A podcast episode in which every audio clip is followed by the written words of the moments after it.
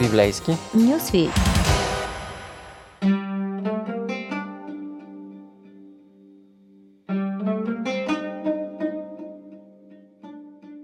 Бог стои в Божието събрание. Съди сред боговете. До кога ще съдите несправедливо и ще показвате пристрастие към безбожните? Съдете право си ромаха и сирачето. Отдайте справедливост на наскърбения и бедния.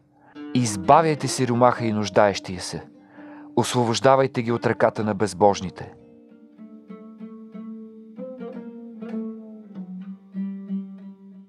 Здравейте, приятели! Аз съм Ради, а вие сте с божествена поезия, както вече чухме и първите стихове на 82-и псалом в прочита на Тодор Димитров.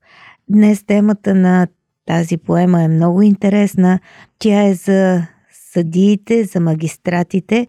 Един текст, който е добре да познава всеки магистрат. Започва така. Бог е сред събранието на някакви богове и той ги съди. Тези богове са порицани за несправедливост. Идентичността им е спорна, не е ясно кои са, но е ясно, че като върховен съдия Бог няма да търпи тази злоупотреба с власт. Той ги обвинява, че ходят в тъмнина, не разбират своята мисия, обиждат вдовицата и сирачето и не облегчават страданията на слабите, на уязвимите. Коментаторите смятат, че тази песен е за съдиите.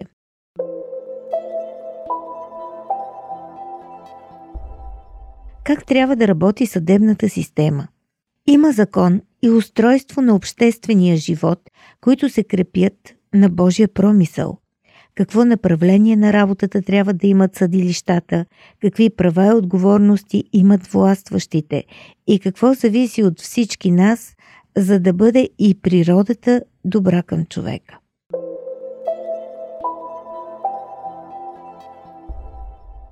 Левит 19.15 ни дава преки указания. Да не извършвате неправда в съд – да не показваш лицеприятие към сиромаха, нито да се притесняваш от личността на големеца, а по правда да съдиш ближния си. И още един подобен текст, този път от книгата Второзаконие, 24 глава, 17 и 18 стихове.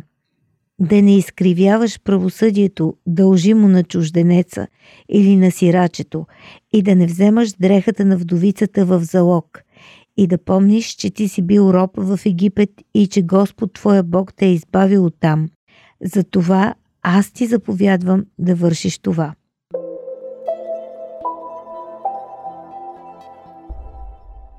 Системата е устроена за да работи добре, но защо тя блокира? Според Бог проблемът не е в това, че съдиите не разбират закона или че имат проблеми да стигнат до истината в някакви крайно заплетени случаи. По-скоро те преднамерено се отклоняват от закона, съзнателно показват лицеприятие, което води до унищожение на самата законност. Следствието е ясно за всички, вижда се и днес в обществото – самоуправство и насилие, когато липсва законността.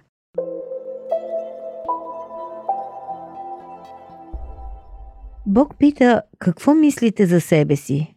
Вие сте богове, но умирате като хора. Изобщо не сте разбрали какво трябва да правите. Всъщност, вие трябва да упражнявате моята власт.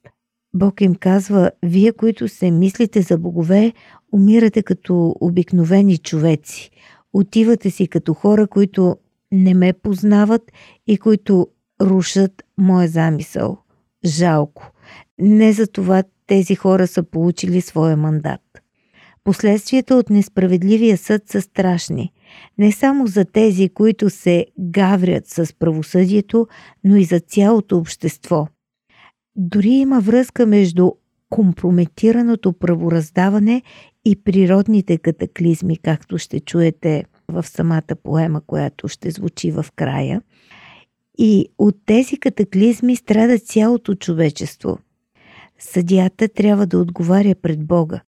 Затова не бива да се подава на никакъв натиск, нито от високопоставени лица, нито от приятели. Той трябва да бъде морален, духовен човек, който знае, че носи отговорност не само пред обществото, но и пред небето. Ето такива са идеалите на Библията. Какво да кажем за дискусии по Радио 316? Скъпи приятели, вие сте с библейски нюсвит, поредицата Божествена поезия. Аз съм Ради, а днес си говорим за много интересния 82-и псалом. Какви са проблемите на магистратите, как трябва да работи съдебната система, защо тя блокира, кои са причините. И сега стигаме до един много интересен момент. Всъщност, докато изследвах този текст, го открих и за себе си и за мен това беше нещо супер ново. А всъщност, от древни времена проблемът на съдиите е един и същи. Те се застъпват за престъпниците, в това ги обвинява Бог. И така влизат в конфликт на интереси, защото пък Бог е на страната на слабия, на уязвимия. Съдете справедливо сиромаха и сирачето, дайте правото на оскърбения и бедния. Избавяйте сиромаха и бедния, отървавайте ги от ръката на нечестивите. И тук има нещо изключително интересно, нещо забележително. Вижте, Бог не изисква съдиите да търсят правдата между бедния и богатия, между човека с положение и човека на дъното, без пари, без власт и без връзки. Съдиите са длъжни да защитят тези, които нямат в живота никаква защита. Те трябва да са на страната на слабия, на беззащитния и на бедния. Ето така финно е устроена Божията съдебна система.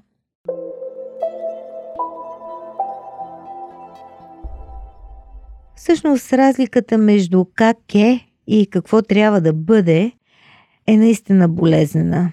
Затова последния стих кореспондира с началото на поемата, като призовава Бог да съди земята, поради липса на надежни съдии на земята. Жалко е, че тези, които той е призовал на политическата и религиозната сцена, за да защитават уязвимите, използват своите правомощия, за да ги експлуатират. Стани Боже, съди земята, защото ти имаш наследство сред всички народи. Поетът моли за възстановяване на справедливостта, не само за своята земя, за своето отечество, но за цялата земя, понеже той се аргументира, всичките народи са Божие наследство.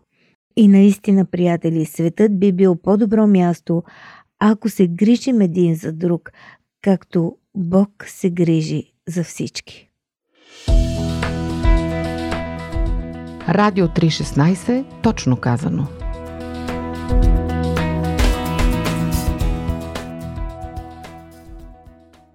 Време е за поезия, Псалом 82, чете Тодор Димитров.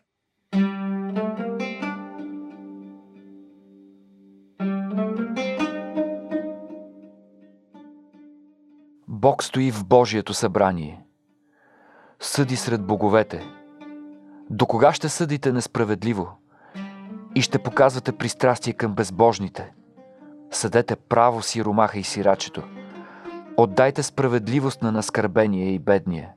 Избавяйте си ромаха и нуждаещия се. Освобождавайте ги от ръката на безбожните. Те не знаят и не разбират. Лутат се в тъмнина.